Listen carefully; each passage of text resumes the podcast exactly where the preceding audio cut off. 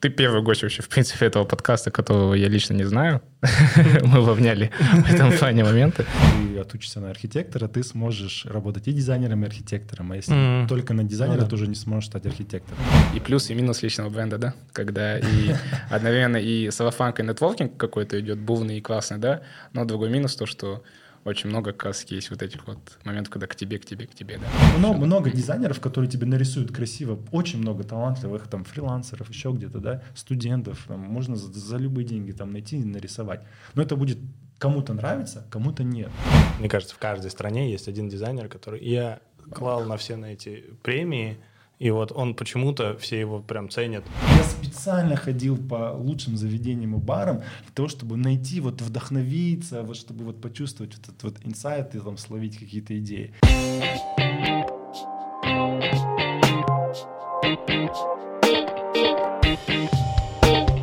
Ребят, всем привет. Подкаст слушай. Подкаст слушай. Привет всем. С нами привет, наш сегодняшний гость Сергей, компания Simple Studio. Сергей, привет. Привет а, всем. Расскажи, пожалуйста, а, ты первый гость вообще, в принципе, этого подкаста, которого я лично не знаю. Мы вовняли в этом плане моменты. Поэтому давай а, начнем с какого-то базового знакомства. Я скажу так, я до этого а, чуть-чуть наблюдал за твоим инстаграмом, потому что работы, которые вы делали, мне всегда нравились, очень сильно визуально. И вот э, пожалуйста, представьте, расскажи, как ты пришел в эту нишу и чем сейчас вы занимаетесь активно. Угу. Во-первых, спасибо, что пригласили. Очень приятно. На самом деле, думаю, что есть опыт, есть о чем рассказать. Не знакомы лично, но тем не менее, если ты видел Инстаграм и работы, то можно сказать, что знаком отчасти, да, потому что на самом деле Инстаграм я считаю, сильно сближает, и где-то я личными историями делюсь, в том числе и в каком-то в рабочем да, аккаунте, uh-huh. где-то сам что-то рассказываю, и, по сути, такое знакомство, оно предварительно происходит. И лояльность и доверие клиентов, в том числе, она ну, быстро растет. Если говорить про меня, то я родом отсюда, как это говорят, родился в Целинограде, то есть местный в корне. Э, с детства хорошо рисовал, очень любил это делать, все время хорошо получалось. В классе был лучшим по рисованию. И поэтому тянуло в какие-то творческие профессии. И когда стал выбор, конечно, я думал пойти учиться на архитектора или на дизайнера. Mm-hmm выбрал все-таки архитектуру, потому что мне сказали преподаватели, что если ты отучишься на архитектора, ты сможешь работать и дизайнером, и архитектором. А если mm-hmm. только на дизайнера, ну, да. то уже не сможешь стать архитектором. Mm-hmm. Собственно, много лет, как это у всех, наверное, бывает, я работал в различных агентствах, полиграфиях, студиях. В какой-то момент понял, что хочу работать на себя. Много лет было фриланса, где такая история типичная. Ночами работаешь, э, под утро отправляешь эскизы, получаешь, спи, ложишься спать, получаешь, просыпаешься, получаешь кучу комментов, что-то там дорабатываешь, отправляешь опять. Такой немножко режим тяжелый, но отчасти он был удобный, потому что когда ты учишься на дизайнера или архитектора, у тебя постоянно ночные проекты, то есть ты к этому привыкаешь. Вот. И в какой-то момент м, пришло понимание, что хочется свое агентство, свою студию. И вот мы существуем уже 10 лет. Мы занимаемся Вау. брендингом м, и работаем достаточно успешно как на рынке Казахстана, так у нас есть и какие-то международные проекты. Э, считаю, что стараемся и делаем это хорошо, те услуги, которые мы предоставляем. Ну, вот если коротко, то... А до так. открытия студии, вот если ей 10 лет, то есть ты работал в разных агентствах, еще и фрилансер сколько лет? То есть общий суммарный опыт в общий, общий опыт, я думаю, лет 16, вот, наверное, вот так вот. То есть 6 лет до этого это были работы типа фриланс, и потом как раз таки да. 10 лет уже Simple Studio. Да, прикольно, да, прикольно. Да, а с какого ценника начинали? Ну, типа, вот ты когда фриланс... Нет, нет, нет, именно фриланс. То есть просто уже интересно, как в такие, вот именно в то время, это, считай, 2012 год, там примерно, да, с 2008 по 2012 я фрилансил. Мне просто интересно, там тогда за логотипы там брали типа 15 15, 30, там, 50 тысяч тенге, Ну типа да, такого было? да, начинается это, конечно, очень, э, так с таких очень маленьких сумм, там, ну, условно, там, я, честно, сейчас не помню, но там, условно, там, не знаю, 30 тысяч, 50, может быть, тысяч тенге. Потом уже потихоньку ты понимаешь, что у тебя очередь из клиентов, и ты можешь уже выбирать, и ты можешь, соответственно, уже увеличивать. Кто-то готов ждать, кто-то нет, и ты начинаешь. Но м, мне кажется, что я, ну вот так, если посмотреть, э, может быть, один из первых, кто начинал делать э, хорошо идентику, логотипы ну, в Казахстане.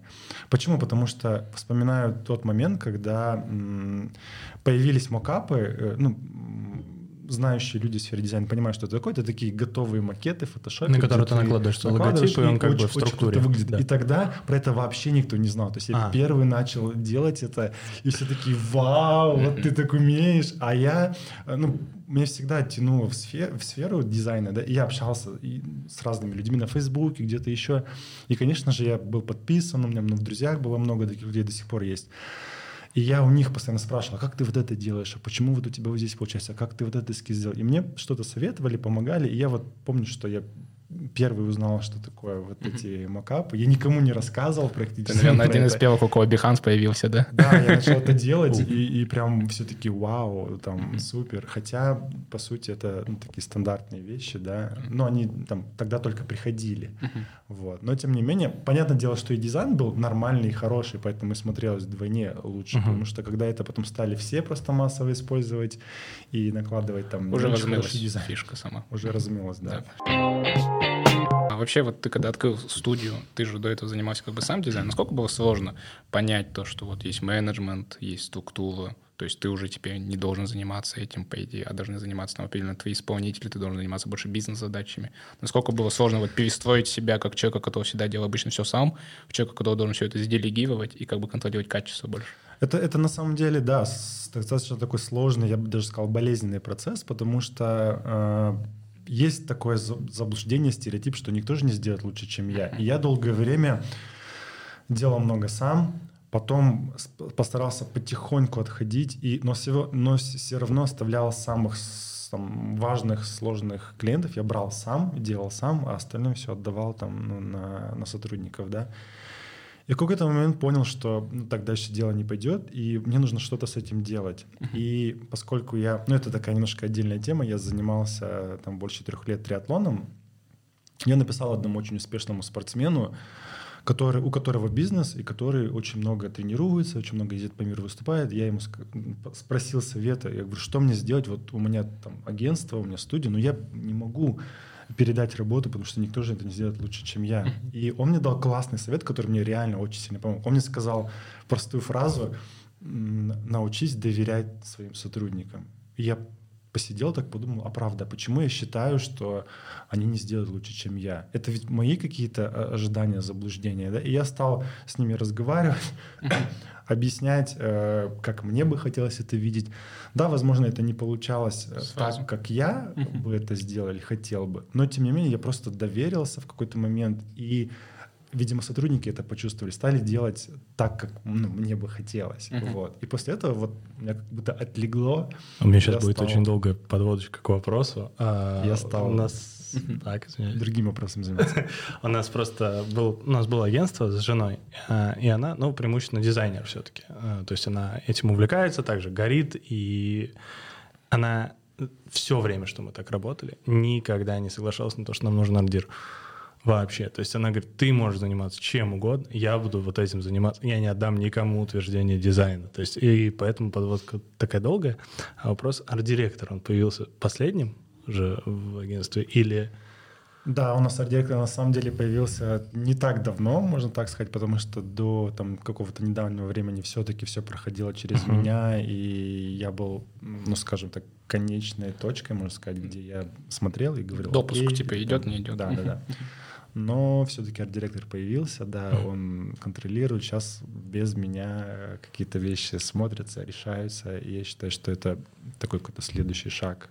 Ну Прикольно. и, и рано или поздно ты все равно к нему приходишь. А с клиентами сейчас получается, что они сейчас больше уже там с тобой общаются там на начале каких-то разговоров, и потом уже уходят и с тобой, ну, тебя не дергают и так далее, или сейчас все равно как-то... Или может дергают? быть, что клиент вообще не коммуницирует. Вообще. Да. А, Есть такое, что клиент вообще не коммуницирует. Есть такое, где я начинаю какие-то первые переговоры, но потом переключаю на ребят, и они сами дальше ведут все процессы. Но есть такая категория клиентов, ну, я думаю. Да-да. все, да, понимают, что вот хотят только мое присутствие, моего внимания, и приходит, честно говоря, приходится где-то лично Мгм. какие-то переговоры вести. Даже есть э, очень, ну, скажем так, масштабные проекты, где приходится самому участвовать э, в коммуникации, в переговорах, в менеджменте. Вот такое есть. Вот, просто у нас до этого на подкасте был, например, Берег, у него вот э, к- судья СММ-Про, вот он, допустим, наоборот, тот человек, который вообще клиента давно-давно не видит. И я заметил то, что в основном именно студии, которые вот идут в качестве увеличения чека, там, как правило, в любом случае директор и собственник бизнеса, он все равно где-то да, с клиентами общается, все равно где-то да, где-то принимает такие участия, когда у тебя студия все-таки более такая производственная, и Мгм. где-то ты ну, забиваешь, скажем так, да, на определенный уровень, и там после идешь в массу, то после этого там тебе проще, конечно, от клиента все-таки отойти. То есть там Берег, например, вообще даже не знаю, кто у них клиенты, да. Ну, А. либо это еще может быть от того, что а когда ты идешь по увеличению чека, ты понимаешь, что есть клиенты, во-первых, ключевые, а во-вторых, именно они же платят. Ну, Возможно, они платят за, именно за твою голову. Ну, типа, звучит За твои отвратительно. компетенции. За твои да. компетенции, да. да, да. Голову в руки.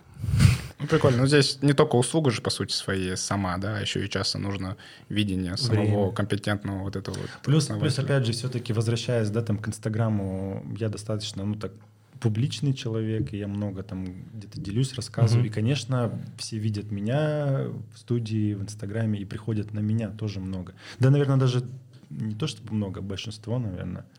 И плюс и минус личного бренда, да? Когда и одновременно и салафанка, и нетворкинг какой-то идет, бувный и классный, да? Но другой минус то, что очень много как раз есть вот этих вот моментов, когда к тебе, к тебе, к тебе, да? Ну, да, е- есть такой момент, да, есть, конечно. В целом, давайте поговорим о брендинге в Казахстане и вообще каких-то интересных кейсов, примеров. Мы вот, сидя там на улице, начали уже общаться за одну компанию, которая сейчас недавно сделала себе реформат. А, смотри, здесь у нас так. Если ты хочешь говорить какие-то названия брендов и так далее, вообще без проблем. Если ты где-то подкреплен идеей и так далее, ничего страшного. Мы можем такими приколами. Вот мы когда с Мубараком говорили, он тоже такой, французская компания, которая занимается DIY в Алмате. Мы такие, о, да, пускай кто-нибудь не поймет. Ну, типа, вроде бы понятно. Поэтому тоже без проблем можем пообщаться на какие-то такие новости, а, истории, которые недавно образовались. Вообще без проблем. Я вот э, скажу то, что именно очень прикольно, да, то, что в последнее время все больше и больше компаний, наших казахстанских, тоже начали делать вот этот прикол. Там у них были старые логотипы сделаны там, с 2010 года, да, они все какие-то наклонные были, объемные и так далее. И сейчас все сде- начинают делать постоянно вот такие вот очень такие плоские, одномерные, Флэт. ровненькие такие, да, флэт такие дизайны, вот тот же самый Magnum, да, по сути, Мгм. то, что они себе сделали. Прикольно. Вот расскажи, пожалуйста, это какой-то тренд, по большей части?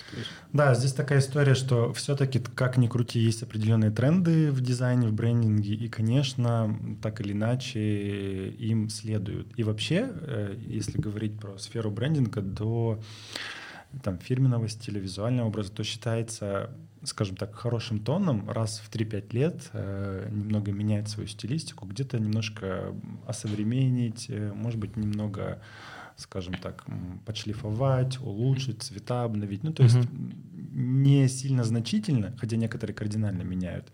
И это тоже нормально, но для этого должны быть обычно какие-то очень веские причины у бренда. Может быть, смена позиционирования, может быть, смена ценностей, может быть, у них какое-то новое направление. И тогда веские причины для того, чтобы измениться, ну, можно даже сказать, кардинально. Но даже если вы не меняетесь, э, скажем так, в позиционировании и в том философии да, компании, все равно даже большие бренды, они все время от времени, ну, считается вот хорошей историей, когда вы немножко так ребрендинг делаете, улучшаете визуальную историю. Я вот могу здесь сейчас адвокатом дьявола выступить, а вот Coca-Cola. Ну, типа, это же прям, ну, сколько лет она не меняется? Или есть это- мелкие... Нет, я понимаю, что есть мелкие изменения, я здесь э, как бы провоцирую этот вопрос, который можно задать сразу. Да, да, да. Ну, есть, э, конечно, есть большие там какие-то мастодонты, которые там, скажем так, не сильно меняют какую-то визуальную историю mm-hmm. в точке зрения логотипа, но они обновляют стратегию, они обновляют коммуникацию, они могут обновить шрифты, они могут обновить стилизацию, то есть подачи информации. То есть вот эти вещи так или иначе они улучшают все равно. Mm-hmm. Поэтому можно говорить, что они тоже это делают. Не всегда это э, прям такая история про логотип, но часто это история про коммуникацию Общий. в целом, да. Ну и в целом, ты, вот, допустим, я после себя понимаю, да, это настолько выигрышный, настолько узнаваемый шрифт, то, что э, хуже его поменять, чем не поменять. И даже если и хочется, они все равно такие всегда, типа, зачем? Не, типа, это читал, и так самоузнаваемый шрифт в мире. Про Coca-Cola я читал, что есть, а, на самом деле, там четыре ключевых пункта. Это полоска, а, то есть имеется в виду, если ты оставишь, да. вообще все уберешь и оставишь только белую полоску на красном фоне, все узнают, что это Coca-Cola, это шрифт и это бутылка сама по себе, именно вот эта классическая mm-hmm. стеклянная. То есть э, а все остальное они могут менять сколько угодно. То есть, если они завтра поменяют шрифт, мы не особо не заметим именно ну, коммуникационный шрифт. Вы вот заметили, как у нас бутылочная 0,5 в пластике кола, фанта и спрайт изменились? Ну, то есть фанта у нее уже сейчас вообще же другой логотип. И mm-hmm. все бутылочки стали, если честно, как будто страшнее. Вот помните, были симпатичные вот эти бутылочки фанты, которые полукруглые вот здесь, вот, mm-hmm. и потом вот тут вот они уже плоские. Вот они мне всегда нравились. Но сейчас последний раз, я так понимаю, это потому что франшиза отдала производство уже нашим местным производителям фанты по контракту, как часто делают обычно Кока-Колу. Ну, короче, вот эти бутылки, они сейчас все страшнейшие, честно слово. Я прям каждый раз уже... Я всегда кайфовал от ЖБ и от стекляшек, но uh-huh. сейчас я их только их беру, потому что реально в этом пластике это ужас просто какой-то. Ну, это такая, наверное, история уже, когда что-то позволяет бренд делать локально, какую-то, какие-то вещи. Где-то можно шаг в сторону сделать, а где-то, ну, там, принципиально, вот только так. Uh-huh. Поэтому, да. Прикольно. По поводу брендинга. А, за, ну, на каких э, вещах вы его стараетесь выстроить? Потому что, ну, если вот, допустим, взять пример с Кока-Колой, мы понимаем, что а, очень часто мы там зацепляемся за логотип и думаем, что вот надо пипец там за него держаться. А по факту э, самым узнаваемым у нас же часто может быть вообще не логотип. Угу. Ну, убери весь логотип, оставь вот эту арку одну все равно все поедут в Макдональдс. Как бы. На самом деле, на самом деле хороший вопрос. Э, если говорить в корне, да, там про брендинг, то uh-huh. на самом деле э, какой-то визуальный образ это лишь какая-то такая верхушка, маленькая часть э, той большой работы, которую мы обычно проделываем. И часто этой работы не видно, то есть мы видим уже какой-то конечный результат. Но на самом деле вот как мы в агентстве подходим к нашей работе и почему получается делать эффективные и качественные проекты? Потому что до момента любого эскиза или коммуникации uh-huh. идет долгий процесс ресерча, исследования, изучения. И мы на самом деле всегда тратим очень много на это времени, Бывает так, что мы прям для клиента отдельно, э, отдельно, скажем так, исследования проводим за отдельную плату, очень глубокие, очень такие полноценные, да. Что, что это значит? Это значит, что мы делаем количественные качественные исследования. Количественные — это когда массово там онлайн какие-то опросы, качественные — когда мы разговариваем с людьми, мы глубины интервью, это такие открытые вопросы, где человек э, говорит тебе и рассказывает, отвечает. И ты берешь человека, который пользуется товаром, услугой или там, продуктом, и который не пользуется, и пытаешься понять, найти, мы называем это инсайты, то есть паттерны в поведении людей, такие неочевидные факты, почему он вот этим брендом пользуется, а вот этим нет. И когда ты большую работу огромную проделал, ты проанализировал конкурентов, посмотрел рынок, посмотрел коммуникацию, посмотрел, узнал мнение людей. Ты, ты находишь вот эти вот э, ответы нужные и понимаешь, как тебе дальше бренд построить. То есть дальше идет там название условно, потом идет там логотип, а, образ бренда, там, упаковка. Вот в качестве примера могу привести проект, над которым мы сейчас работаем. Мы, нам, нам, к нам пришли за дизайном упаковки молока. Говорят, будет новый бренд, э, вот нужно сделать дизайн упаковки. Мы говорим, окей, но давайте сначала там, проработаем позиционирование, нейминг, mm-hmm. там, логотип, визуальный образ, это уже следующее. И мы сделали прям полноценный свет, потому что нам было важно понять, по каким критериям наши семьи покупают молоко что для них важно, что они обращают внимание, что их цепляет. Да? И mm-hmm. вот мы в процессе э, исследований выяснили, что все-таки для, на, для наших людей важно вот это семейные традиции, семейные ценности. И мы прям, когда проводили интервью, там было очень много таких классных примеров из жизни, когда, например, ну там э, парень рассказывал, что вот он, у него ассоциация молока с бабушкой, потому что бабушка в детстве там наливала ему там молоко, mm. там, там с бурсаком. И какие-то вот такие истории, они всплывают, и ты понимаешь, что это не только для него, а это вот для массы людей, это, ну, скажем так, критично, это вот играет. И если, то есть мы это изучили, поняли, сделали выводы, большой на самом деле, большая, огромная работа, выглядит это как презентация, там, может быть, и 100 слайдов, да, но до этого огромный просто пласт работы был проделан.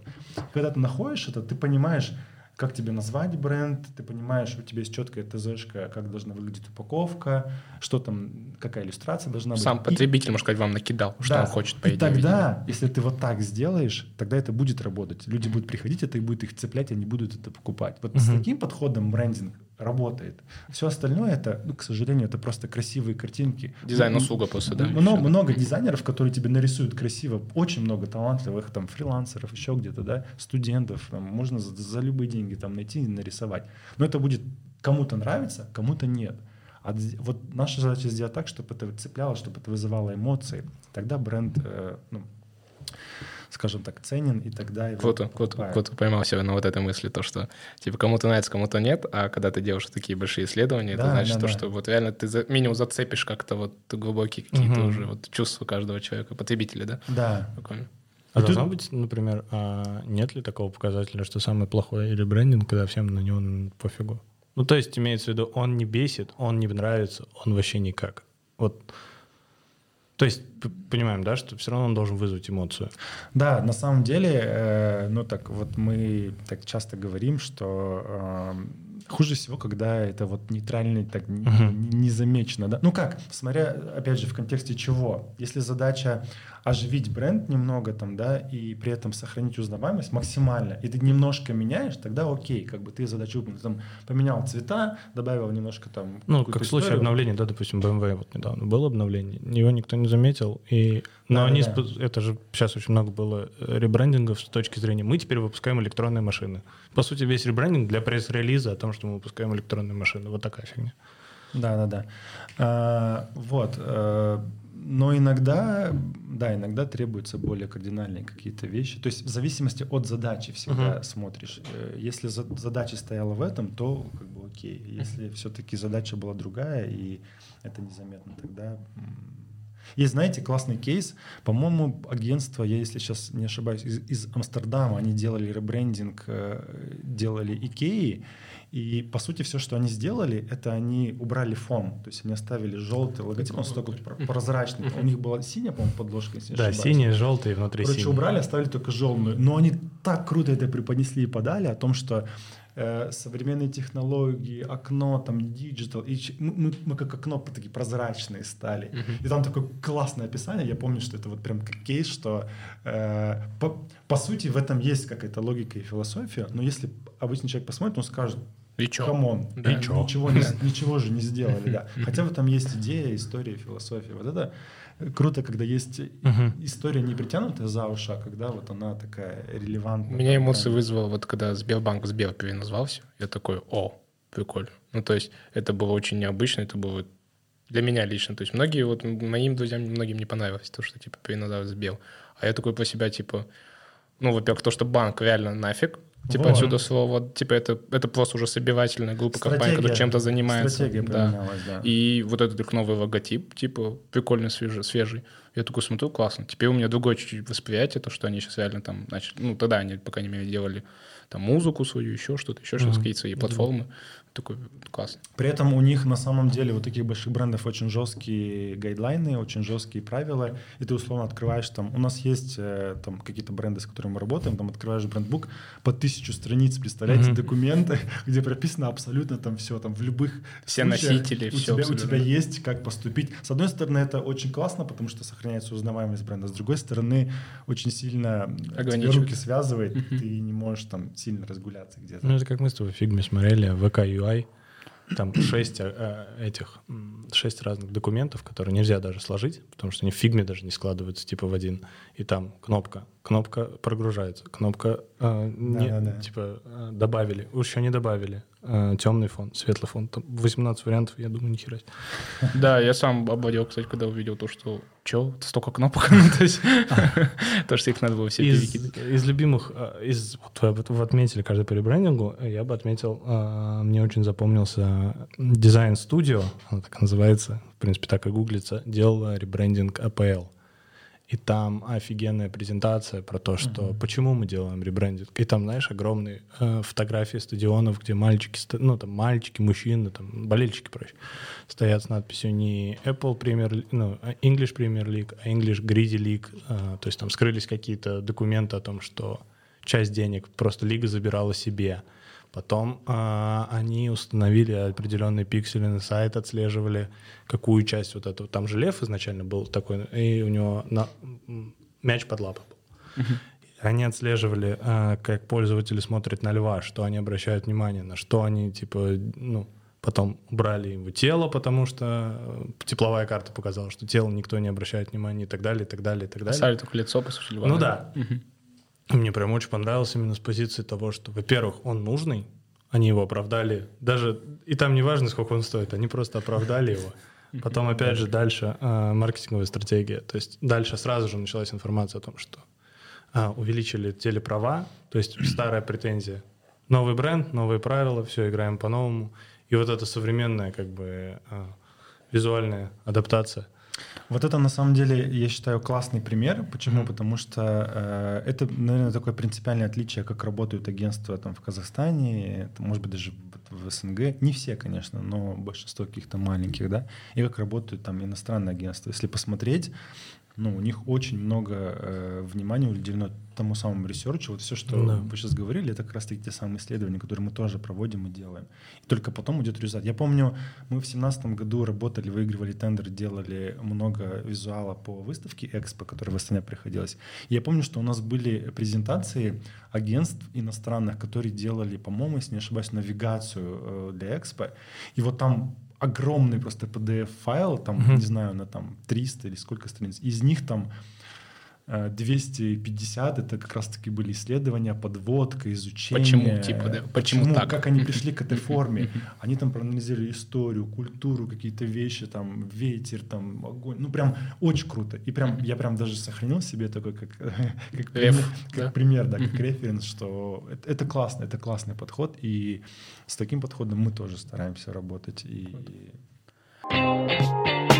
Как Получается. оценишь вообще в целом уровень э, дизайна в Казахстане? То есть э, в целом, я сейчас буквально скажу, то есть в СНГ кажется, у нас дизайн в целом по СНГ очень классный, да, насколько я понимаю, потому что когда смотришь там на многие какие-то европейские бренды и так далее, тоже, ну, как бы, сейчас поправь, если я не прав, но как будто вот э, СНГ, в целом Россия, Казахстан, они тоже такие визуально, как бы сказать, любят докапываться, короче, до каких-то деталей, любят говорить, фу, это мне не нравится, фу, мне это нравится, там, а очень много аудитории там в других странах, они вообще не обращают на такое внимание. Неправда. Неправда. В Британии, например, ты вешаешь вывеску, если у тебя три жалобы, ты должен ее сменить на, на дом. Вот это докапывают. А у нас просто написали в комментариях, да и пошел ты со своим комментарием. Ну и как бы вот так это может решиться. Э, Если говорить про оценку дизайна в целом, да, там в СНГ или в Казахстане, то я считаю, что очень много на самом деле талантливых ребят и агентств, но зачастую мы, я говорю мы, потому что мы все да, к этому относимся, себя, я считаю, сильно недооцениваем. Почему? Потому что мы считаем, что вот, вот они делают круто, вот, вот они там, у них уровень, а мы вот там, там не- недостойны, не достигли, да. И у меня прям было два таких, э, ну, скажем так, переломных момента, где я понял, что да нет, come on, мы тоже можем, мы тоже на таком же уровне работаем. И это даже очень сильно подняло, скажем так, мотивацию, уверенность в себе и в агентстве. Первый пример, это когда мы э, участвовали в большом тендере. Я не буду без подробностей, но Да. это был государственный проект, очень такой большой, масштабный, где пригласили нас, другие агентства казахстанские, иностранные агентства. Это прям был такой большой, большой прям тендер. И очень было классное экспертное жюри. Это люди со всего мира, там арт-директора, стратеги, пиарщики, очень именитые на самом деле люди с лучших топовых агентств там, СНГ. И они вот оценивали в итоге наши, наши кейсы, наши проекты. И мы на самом деле месяц-два, наверное, с командой работали. Там была такая история, что, ребят, вот участвуйте, э, те, кто придут там, ну, условно, в полуфинал, те получат хороший бонус в виде оплаты. Если проходите дальше, то там то забираете контракт, да. Uh-huh. И мы пошли в эту историю, хотелось себя проверить, хотелось посмотреть, на что мы способны. Uh-huh. И, и мы сделали, я посчитал, что мы сделали очень круто. Там, конечно, NDA нигде показывать нельзя, но очень сильно было мое удивление, когда мы получили э, протокол с оценками. У нас, э, ну, мы выиграли этот проект, мы забрали даже там у иностранных агентств, потому что, правда, сделали классно, и были очень высокие баллы от э, международного жюри. Ты такой думаешь, вау, но если вот эти ребята сказали, что у нас классно и по стратегической части, и по маркетинговой, и по визуальной, и по идее, и по креативности, то это реально показатель. То есть это показатель очень такой, ну, скажем так, правдивый, да. Uh-huh. И ты понимаешь, да после этого, да я любые давайте проекты буду брать, и, и уверен в команде мы можем это делать. Это был первый такой случай, где сильно какой-то... Переоценка своих... Переоценка mm. возможностей команды, и с, с, у меня уверенность такая джуп, сразу подросла. И второй был момент, когда мы недавно подались мы такое агентство, которое э, постоянно, ну, я такой немножко азартный в этом плане человек, мы участвуем в профессиональных фестивалях, конкурсах по всему миру постоянно, мы подаем свои кейсы, работы, там докручиваем, что-то делаем. И это такая проверка э, и ну, очень престижно, если ты на них выигрываешь. И мы подали кейс по упаковке, который делали для московской компании, и взяли шорт-лист э, самого престижного в мире фестиваля по упаковке. То есть это вот это как Оскар, да, э, э, в киноиндустрии только за дизайн mm-hmm. упаковки. И мы взяли шорт-лист, то есть нашу работу признали там одной из лучших. Она, то есть уже в финале она борется за награды. И нам высылают сводную такую таблицу, где, опять же, есть график общий по оценкам в целом в категории и наш. И у нас там значительно выше все показатели. Ты думаешь, вау, но если вот на самом престижном фестивале тебе дают уже шорт-лист, это уже очень большое достижение, потому что тебе говорят, ты крутой, ты делаешь классный проект, ты достойный. То есть твоя работа борется за награды. И вот это вот такой тоже очень правдивый показатель, и это в том числе... ты понимаешь, очень крутой инструмент для в целом работы с, со здешними заказчиками, заказчиками да, в целом. Да, да. Это же и, мы, и мы об этом всегда говорим на встречах, мы показываем. Uh-huh. В конце года э, суммируются все баллы всех фестивалей по всему миру и формируется рейтинг агентств Центральной Азии. Вот мы в него в 2021 году попали, сейчас мы в топ-5 э, по брендингу входим в Азии. Ну, это тоже, считай, такой классный показатель, заслуга. Что... То есть за два года, то есть в том году подались, я так понимаю? Ну, то есть до этого не подавались? Не, мы подавались раньше, у нас... А, э, не входили? Мы, мы, не, мы были в нем, а. но там в топ именно не входили, потому что не во всех участвовали. Да, да, да, да, да, да, да. И, и, и не везде там выигрывали, не везде. Ну, то есть, но, это, но каждый год ты как бы такой, все лучше, лучше, ты понимаешь, что нужно сделать, как сделать. Там очень много есть нюансов по подаче кейса, как оформить, как подать. У нас вот по сайтам это Evolts, вот, а да, да, да, это, это очень крутой ресурс, мы, мы его тоже э, серфим, смотрим, да, прям классно. Можно неудобный вопрос? Мне прям засел. Очень интересно. А вот вы попали в, в ну, топ-лист. нужно, нужно. В топ-лист э, в том году. Э, и, ну, правильно же я говорю? В 21 году, в 22 в конце выйдет, скорее всего. В 22 ну, то есть сейчас э, в топ-5. Да. А Ардир появился? Вот не так давно. А, то есть это не, не такая история, что это, то есть, э, усиление. Не, не, не. Ну, Было бы просто очень показательно, интересно, прикольно. Я бы не сказал, что прям это прям... Ну, кстати, ну, кстати, как сказать, просто по сути, Ардир над этим проектом работал, и он как бы и взял э, шорт-лист. Совпали вот. звезды. А, а в конце, как бы, да, в конце года формируется вот этот да. рейтинг. 22 год, считай, сколько Но, но даже попадание, там еще в зависимости от сложности и важности фестиваля тебе даются определенные баллы. А, есть, коэффициент типа. Если, да, если это э, уровень СНГ, то там это одни баллы. Если это, ну вот за Пенту, где мы взяли шорт-лист, там уже очень хорошие баллы дают. То есть если ты попал хотя бы в шорт-лист с одним проектом, у тебя уже ты там гораздо будешь выше там многих других агентств, потому что а это очень престижный фестиваль. Подавались? Не подавались еще. еще но, просто но хотим, не подавались. Но, еще не подавались, но хотим. Да. А в целом в этом плане типа студия Артем Лебедева, она тоже, да, очень высоко шкатируется? Или, она на самом... или это супер воспиявленная? А, это здесь такая же история, типа в каждой, в каждой, ну, Мне кажется, в каждой стране есть один дизайнер, который... Я клал на все на эти премии, и вот он почему-то, все его прям ценят.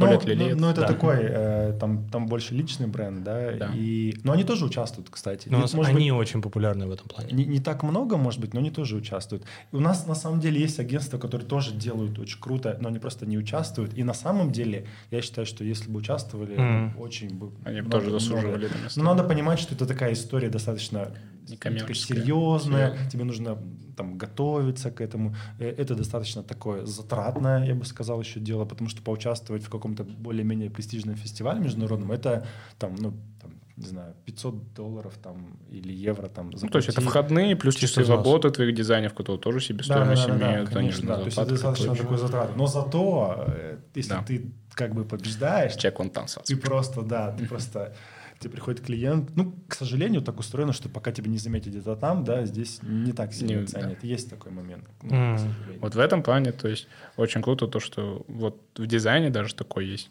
Вот, например, в Гугле чуть проще, потому что вот я сейчас опять этим попонтуюсь.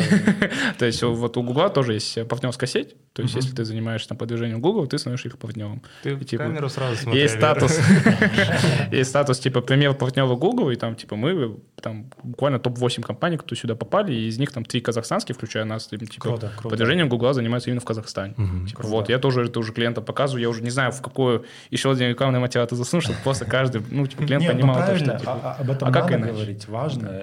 Я считаю, вы правильно делаете, и об этом надо заявлять, и причем громко.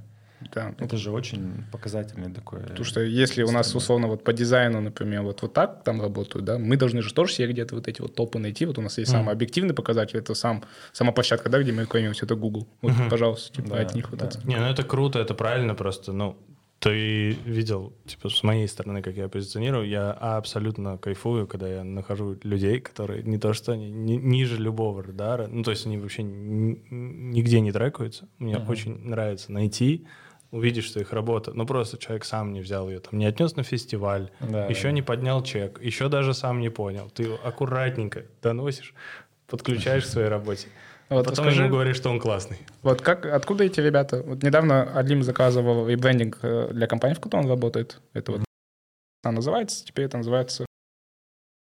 Да. Они с это сделали ребрендинг. Расскажи поподробнее. Э, Ну, то есть, как это происходило? Э, Первым делом я сам отрисовывал то есть, какие-то варианты. И для чего это нужно было? Это а, мне очень хотелось понять, а, и то есть я рисовал разные варианты, отдавал их акционеру, чтобы понять, в какое направление, с каким эмоциональным посылом он хочет это дальше. Потому что ТЗ было такое, нам нужно сменить название, чтобы вдохновляло. Ну, то есть э, я понимаю, что ну, так ребрендинг нормально не делается. Вот. И я начинаю рисовать прям разные варианты, а, абсолютно разные. а, И какие а, визуальные вещи его цепляли акционера. И я потом возвращался и обсуждал уже то же самое, но не с позиции, типа, нравится картинка, не нравится, а с позицией, а если мы будем позиционировать такую, там, как называется, миссию, цель. Потому что по факту, на самом деле, нам этот ребрендинг нужен для смены все-таки цели, миссии компании а, был. Вот. Мы это все сделали, потом проконсультировались, э, я Амиру показал варианты, просто оценить. А, ему они не понравились, и это Я, окей. я их обосвал. Это окей. Но здесь важный нюанс, что как бы а, ну, предложили агентство. Мы начали искать агентство. А, я преимущественно искал, конечно, в России. Наверное, это мой косяк. Но, а, то есть, и мне бы очень хотелось, чтобы это делал прям супрематик. Типа вот такого. А, и, э, ну, мой, у него любимый вот кейс это типа Буше, именно игра вот со светом. Я понимал, что с металлом вряд ли такое что-то можно сделать. Ну, кроме того, что просто... Но можно сделать что-то другое не менее крутое. Ну да. И мы им отправили запрос, потом нам прислали чек и бриф. А, Я даже с чеком был морально согласен. И акционера убедил, что типа вот столько это стоит. Он такой, да, ну ладно. Вот, но я понял, что, ну, типа, нам это не нужно на самом деле. И получилось, что вот через рандом кофе случайно нашел парня. Он говорит, я нашел ребят. Они, блин, забывают Тюмень, Тверь, на Т, маленький город, Тюмень, по Вот. И они вот только-только, типа, что-то у них начинает э, появляться кейсы. Я им написал, это очень рациональные деньги, очень рациональные деньги. И э, хороший брендинг получился. Mm-hmm. Ну, то есть вся история. А мне сейчас кажется, что за счет того, что у нас вот этот новый фирменный стиль, новое немножко позиционирование, в котором я прям постоянно бодаюсь. Нам исключили все цвета, нам оставили три, черный, белый, серый. И очень жестко мы себя как-то начинаем ограничивать в тех местах, в которых нам нужно это было сделать. До этого у нас, то есть у нас даже такая фигня была, что на визитках и на сайте, и еще где-то, то есть вот чуть-чуть растянули, да и похер. Вообще, как относишься к тому, что вот есть во многих нишах свои какие-то традиции, да? То есть вот в, металл, в металлопрокате, например, ниша индустрии вообще металлопроката, там в основном логотипы, они даже, когда новые брендинги заказывают, они все равно делают брендинги как будто из 2010-го. Ну да, mm-hmm. да, да. Поэтому это может быть стильно, и где-то визуальным образом могут быть стильные, да, элементы какие-то прикольные, но все равно логотипы как будто из 2010 года. Вот вы сделали, по сути, своей вообще чуть-чуть по-другому, и это Но вообще мы... не как у меня, вот как у потребителя, как у типичного чувака, который вообще типа не знает о тебе, там, о брендинге mm-hmm. и так далее. У меня никаких, блядь, ассоциаций нету, типа вот того, что ты сделал с нишей металлопроката. Mm-hmm. Это же в любом же случае, не думаю, что должны же быть какие-то визуальные Задачи. А, намеки на вашу нишу. Задача Или я ошибаюсь другая. здесь? Задачу не спросил? Сейчас, Сергей, давай. Да, давай, Сергей. Здесь такой момент первый, э, про что хочется сказать, да, по поводу того, что рисовали какие-то эскизы, чтобы понять э, там настроение или видение там владельца, да. Э, это мы тоже это делаем. У нас mm. есть такая история, только она немножко по-другому выглядит. Мы посмотрели, подсмотрели эту идею у одного агентства украинского. Мы называем это дизайн-сессия, когда мы перед началом работы мы стараемся всегда звать людей, принимающих решения, и помогаем, мы раскладываем очень много там карточек э, различных там референсов, да, и просим выбрать э, там топ-5, которых нравится, там, и топ-5, которые там... Мне кажется, даже агентство знаю. Точно нет. Да, но это как бы там никакой не секрет, ну, да. да, но мы начали это делать, и это на самом деле очень помогает, потому что бывает, что ты думаешь в одном направлении, uh-huh. но понимаешь, что там владелец видит это по-другому. Ну, конечно, мы делаем так или иначе для целевой аудитории, но все равно, если это не будет нравиться владельцу, ну, это тебе не, не, примут. не согласуют, не примут, да. Вот такой момент, и mm-hmm. мы тоже э, это проделываем. И второй момент, классный очень кейс про то, что вот, кстати, всегда немножко так сердце кровью обливается, да, когда считают, что у нас э, не делают хорошо, или там, ну, вот надо искать где-то не здесь, но там где-то в СНГ, или, может быть, даже еще дальше. И немножко все время так обидно за индустрию, потому что вот мы здесь, мы есть, но это на самом деле классный пример, потому что есть над чем работать, mm. и ну, нам необходимо есть сделать так, чтобы, да, к нам, к нам приходили, да, и когда выбирали, чтобы там мы наравне могли там конкурировать или бодаться там с какими-то ну там другими агентствами. Uh-huh. Плюс мне очень нравится история, она на самом деле пока очень такая нечастая в Казахстане, ну и в целом, наверное, в СНГ, когда ну так называемый оплачиваемый тендер, да, где выбирают все-таки больше по идеям, а не там mm, не по цене. Не по номеру. И я думаю, что вот это вообще такая очень такая здоровая история, когда... Она же у нас, там... кажется, вообще особо не развита. Вот сколько я участвовал в предтендеровочных каких-то разговорах в Ботане. нет, да. У нас ну, никто не готов оплатить хоть какую-то часть себестоимости за вот эту предподготовку, да. какую-то идею и прочее, прочее. Но тем не менее, вот опять как с этим госпроектом, да, несмотря на то, что там не было какой-то гарантированной оплаты, мы пошли в эту историю, да, потому риск. что, да, да, это определенный риск, но зато ну, Шанс наверное, если, если у тебя есть уверенность, ты знаешь, что ты можешь uh-huh. сделать на уровне, то ты точно будешь там, ну, где-то фаворитом uh-huh. или лидером, поэтому uh-huh. можно. И вот возвращаясь к вопросу, вот мой вопрос, который был, вот фирменные, какие, то есть в каждой нише есть какие-то определенные шаблоны понимания, да. да? Ты же, когда рассказывал про молоко, да, вы же тоже определенно, вы же все равно в любом случае даже, если аудитория будет вас спросить, вы как будто все равно около этой сферы дадите им визуальные образы. Ну, конечно, да, да, да. Так или иначе, это должно вызывать определенную ассоциацию. Тут, опять же, в зависимости от целей, да, и проведенных исследований. Бывает так, что есть определенная там категория, ниша, да, и вот э, плюс-минус э, все конкуренты выглядят, ну, скажем так, похоже, да, может быть, даже где-то стереотипно, mm-hmm. да, и у бренда есть задача выделиться в категории. Вот тогда я считаю, иногда будет Можно очень, все сломать и вообще очень будет сделать. э, адекватно и ну, правильно все нарушить, все возможные правила и сделать что-то такое, что будет тебя сильно выделять на фоне конкурентов. По цвету, по каким-то стилистическим решениям, по визуальному образу. Да, может быть, это где-то не будет ассоциироваться сразу, но, возможно, это такой верный стратегический шаг, что потом люди привыкнут, и Мгм. ты зато будешь не как все. Но здесь еще надо Иногда понимать... это обосновано, да. Я же тебе показывал экспертизу. А, У нас 50 на 50 практически это консерваторы и а, треугольник, кто у нас там? Ну, вот решительные, то есть, по сути, руководители бизнеса. И у нас был вариант. Мы дальше а, с... Почему был абсолютно уверен, что так можно сделать? Потому что а, понимание, зачем мы делаем отдельный, ну, типа, ребрендинг, для того, чтобы вывести группу компаний. Ну, то есть это управляющая компания, Это холдинг. управляющая Да. компания, холдинг. Да. И она будет работать преимущественно не с теми э, локальными управленцами, Мгм. она будет работать вот именно с решительными. И нам нужно просто взять и их зацепить. То есть, когда это вот, ну, здесь немножко еще такая история. То есть я понимал уже, я понимаю, что это выглядит абсолютно не совсем так, как должно быть, но а, мы стратегически, когда ты вот так подходишь, ну, ты готов рискнуть, и ты это можешь обосновать. Расскажи про, про тех клиентов, ну, по кого очень можешь рассказывать, то есть с кем ты сейчас работаешь, и с которыми сейчас выполняешь какие-то вот такие проекты, и вы при этом хорошо дружите. То есть это часто же бывает такое, что студия прям может годами дружить с какими-то компаниями. Да, да, да. И вот если есть таким, с кем можешь поделиться, то что ты, ты с ними не закрыт NDA-евскими, можем тоже поболтать, потому что это, возможно, будут какие-то известные компании здесь, которые мы там знаем, которые знают зрители, которые, может быть, просто типа, о, прикольно, оказывается, Сергей делал вот этим компаниям дизайн. Ну да, есть такие истории? есть, конечно, компании, где дружишь прям на самом деле годами. У нас есть интересный кейс, когда э, во время экспо мы работали, там был большой отдел маркетинга, и мы там со многими людьми коммуницировали, пересекались, э, ну, там делали какие-то проекты, дизайны и так далее. И был один человек, с которым мы постоянно враждовали. Ну, то есть у нас прям были такие же жесткие достаточно переговоры, мы прям там ругались, ну, такие прям очень напряженный, вот прям на грани, да.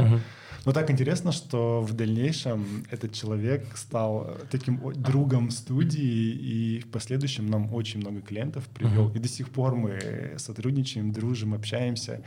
И это прям не- нетипичная, нестандартная история, потому что сначала ты враждуешь, а потом ты как-то притираешься, находишь общий язык и становишься, ну, начинаешь Это как в дружить. школе, бывает же, чел, с которым ты подрался в школе, а потом вы с ним стали друзьями, типа. Ну Да, да, да. Вот, вот такая вот есть такая ну, не- необычная да, есть. история, Мгм. такой кейс, да. Есть история у нас э, строительная компания Сенсата, мы с ними там очень много лет на самом деле работаем, делаем. Сейчас не так много проектов, но на какие-то там важные кейсы, проекты, там они привлекают нас, мы делаем. Авиа Hospital Management, Sensata, это все примерно вот как раз одна компания. Да, но на самом деле, да, мне кажется, там с какими-то такими большими, крупными мы там со многими работали, там работаем, вот. Ну, есть вот прям несколько там, с которыми прям годами там работаешь, дружишь. Мгм. Есть, есть у нас, есть у меня прикольный кейс, когда э, к нам обратились как, э, ну, как исполнителю за разработку там, логотипа. Молодая семья, муж с женой, у них была кофейня. А потом это переросло в дружбу. Сейчас мы дружим с семьями, общаемся, в гости друг к другу ходим. Ну, и при этом продолжаем где-то сотрудничать. Вот мы, у ребят была кофейня, потом мы сделали им бар, э, вот на левом берегу Darkside, можно прям назвать, Бахтияр, А. привет. Привет.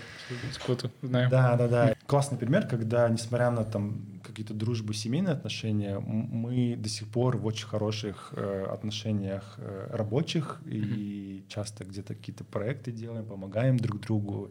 И на самом деле вот проект Барова очень такой успешный кейс. Вот. такой Буквально там в среду был просто. Да, позавчера.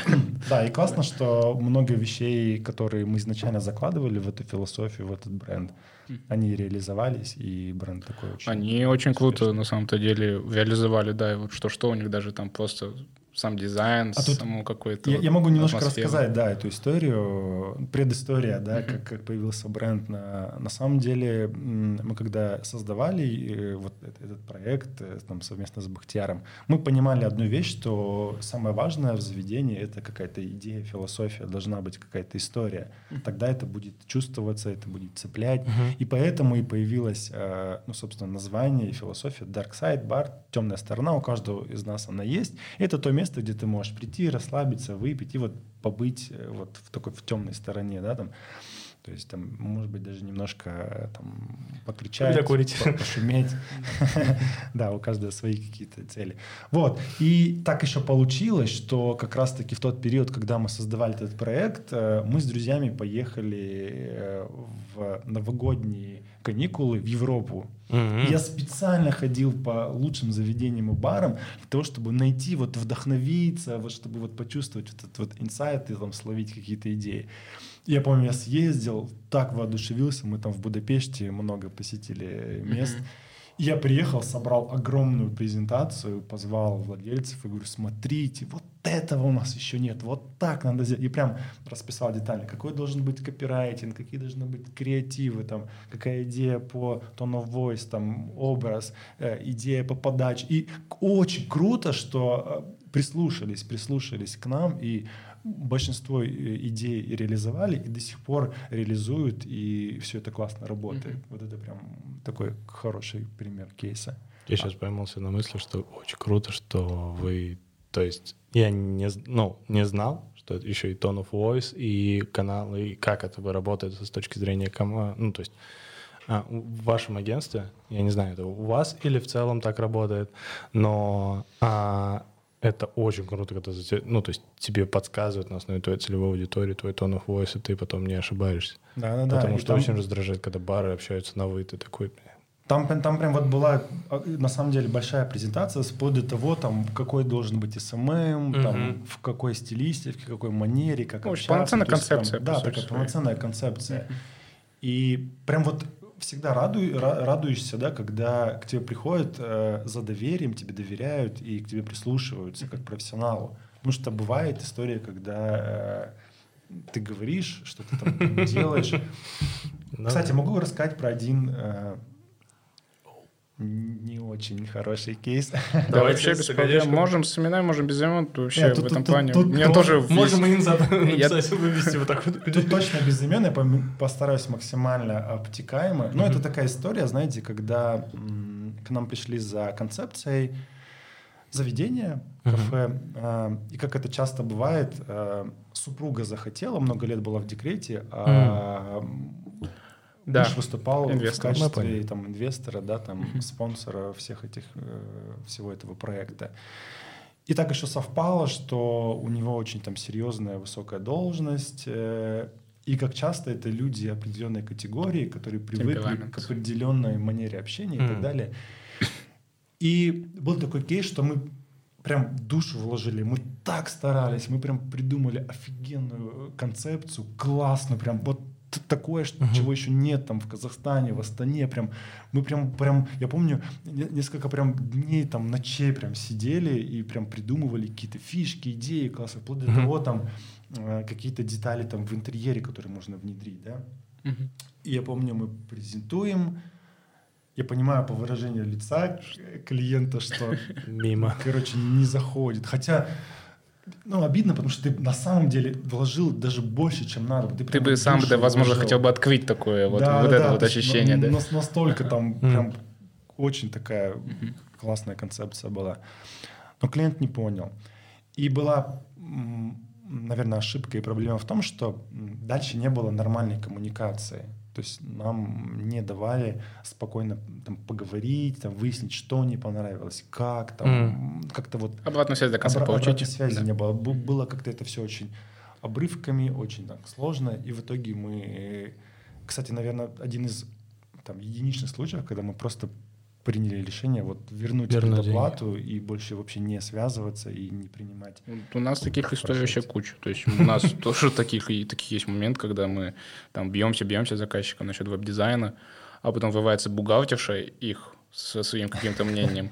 И ты просто сидишь, ты уже вот прям ну, терпение тебе. Ну, в этом плане приходится в супер профессиональную выдержку иметь, чтобы просто уже не, напи- не перейти. Не то, что в смысле Ну на мат, да, нет, на токсичные отношения именно. Да, да. Потому что токсичное корпоративное а, вот именно общение очень, очень легко научиться, когда ты много заказчиком работаешь. То есть ты можешь где-то подкалывать заказчика, он даже об этом не понимает.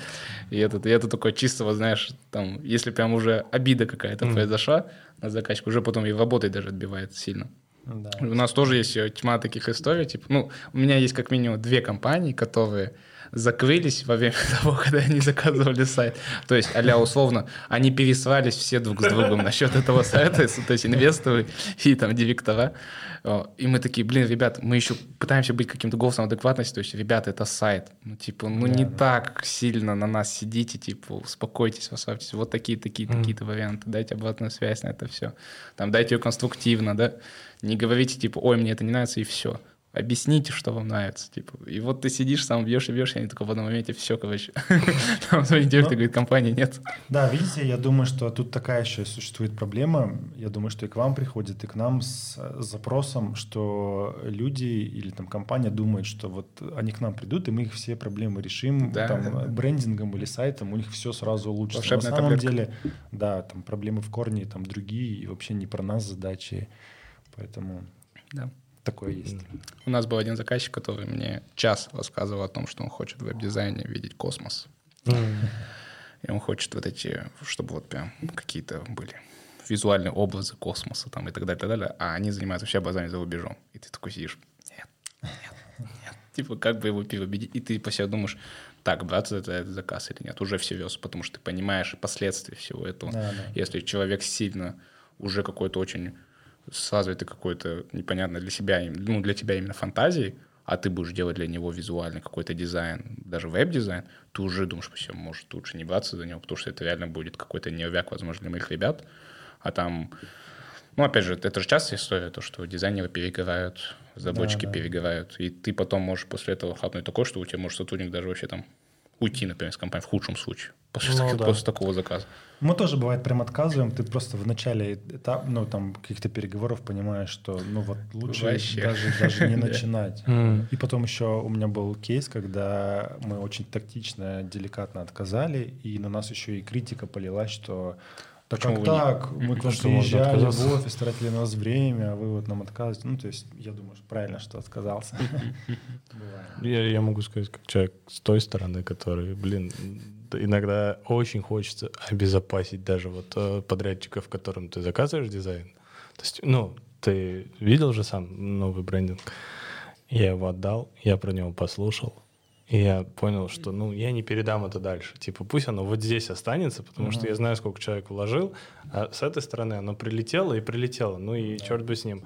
И это же и со стороны... Ну, как бы важно, что отсюда надо вынести, мне кажется, я- а, что не получится за счет там брендингового агентства, маркетингового агентства, веб-сайтов что-то решить. Надо сначала с головой разобраться, а потом ну, Да, да, попросить помочь. Это же всего лишь инструменты, это Да, вообще не, как бы, не решение абсолютном и абсолютной единицы. Там можно сделать себе обалденный брендинг и так его потом похерить в следующий день, когда ты его будешь использовать, что толку ноль потом после этого. Ну, это как бы да.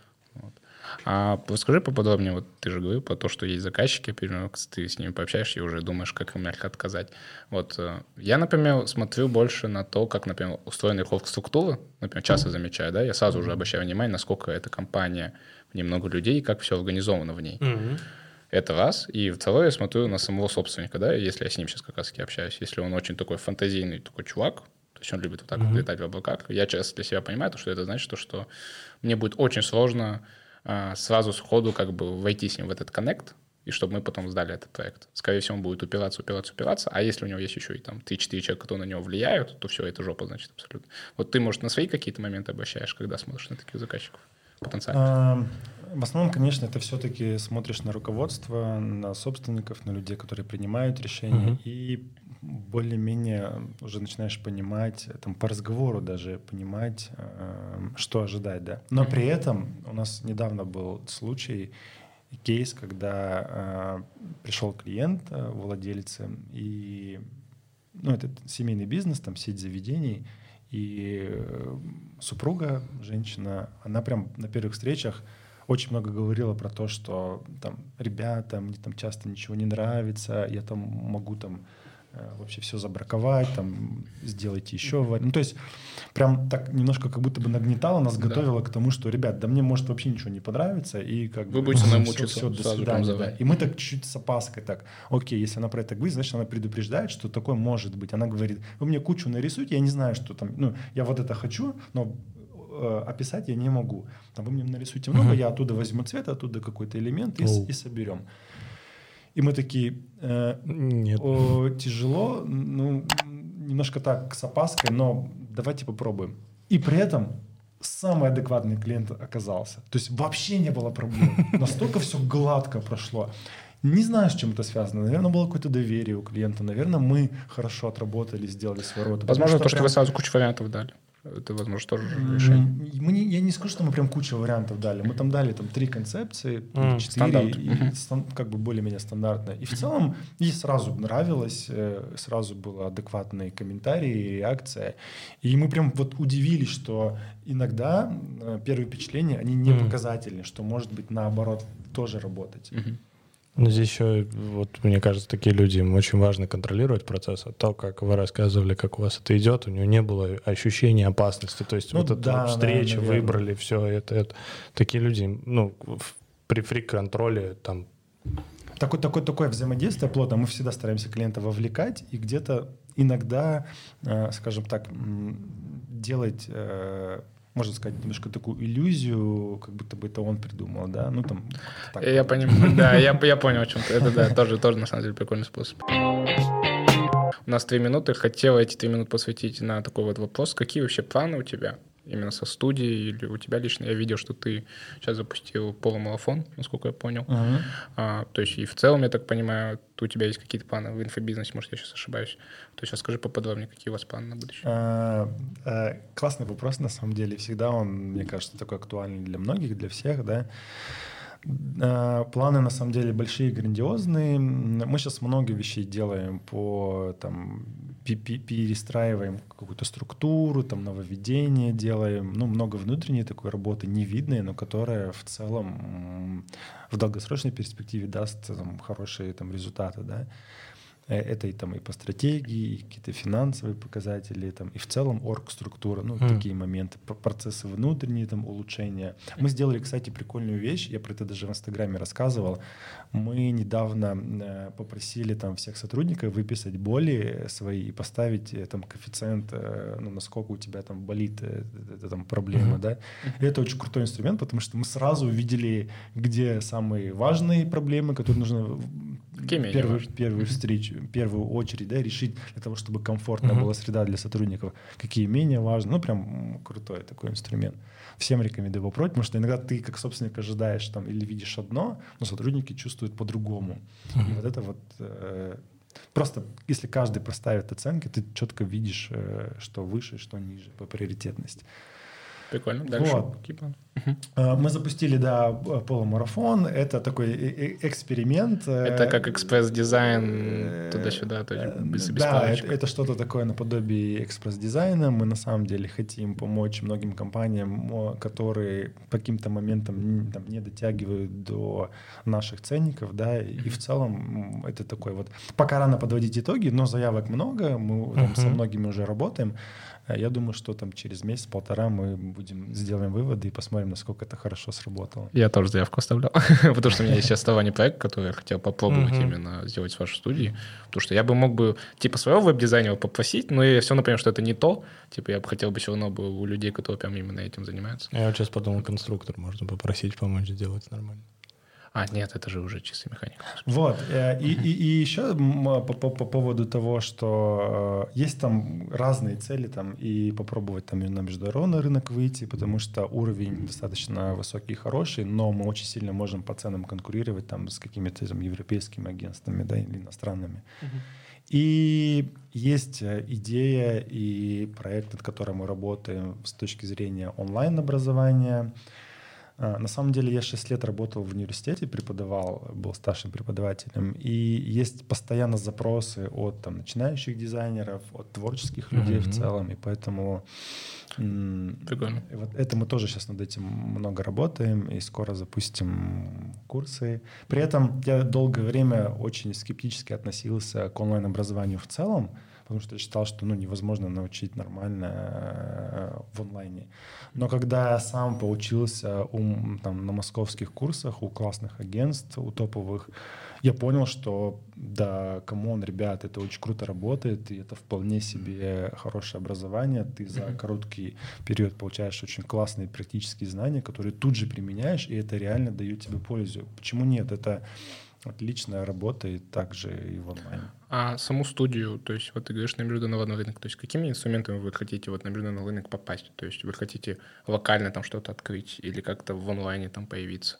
То что способы же разные есть, есть вот разные сервисы, да, которые могут, через которые можно заказы себе брать. Uh-huh. Вот я в прошлом выпуске говорил про Upwork, то есть через uh-huh. нее часто тоже заказы получают и обрабатывают. У вас вот выход на другие страны, это как будет? Выбрать какую-то конкретную страну и там захерачить офис, и потом только двигаться? А, или как? Честно говоря, конкретной стратегии пока нету. Это пока, скажем так, э, какая-то там Стратегическая наметка. Да, да, да, такая наметка цели, поэтому мы еще ее там не прорабатывали. Ну, по-хорошему мы, конечно же, там сделаем какие-то исследования для себя, поймем там, как лучше выйти, какие каналы работают к вам, может быть, придем. Вот. И, собственно, дальше будем, соответственно, наши стратегии и планов двигаться. А вообще, на самом деле, фокус, конечно, на глобальные, на большие бренды, uh-huh. в целом на такие масштабные проекты. Потому что э, есть понимание, что есть команда, опыт э, более комплексно, более стратегически правильно строить бренды, их улучшать, да. Uh-huh. И это вот не та история, что там разработать визитку или логотип, это ну, уже там, там не совсем про нас. Что-то да. уже Мы про более такие комплекс. какие-то комплексные, uh-huh. масштабные вещи. Вот. Все, очень было круто пообщаться. Спасибо Супер, большое, Сергей, что пришел. Классно. Спасибо, очень. было правда очень выпуск. интересно, мне понравилось. Э, с удовольствием посмотрю, отправлю друзьям и другие ваши подкасты буду смотреть. Все, огонь. Спасибо. Все, все, все, все спасибо. спасибо.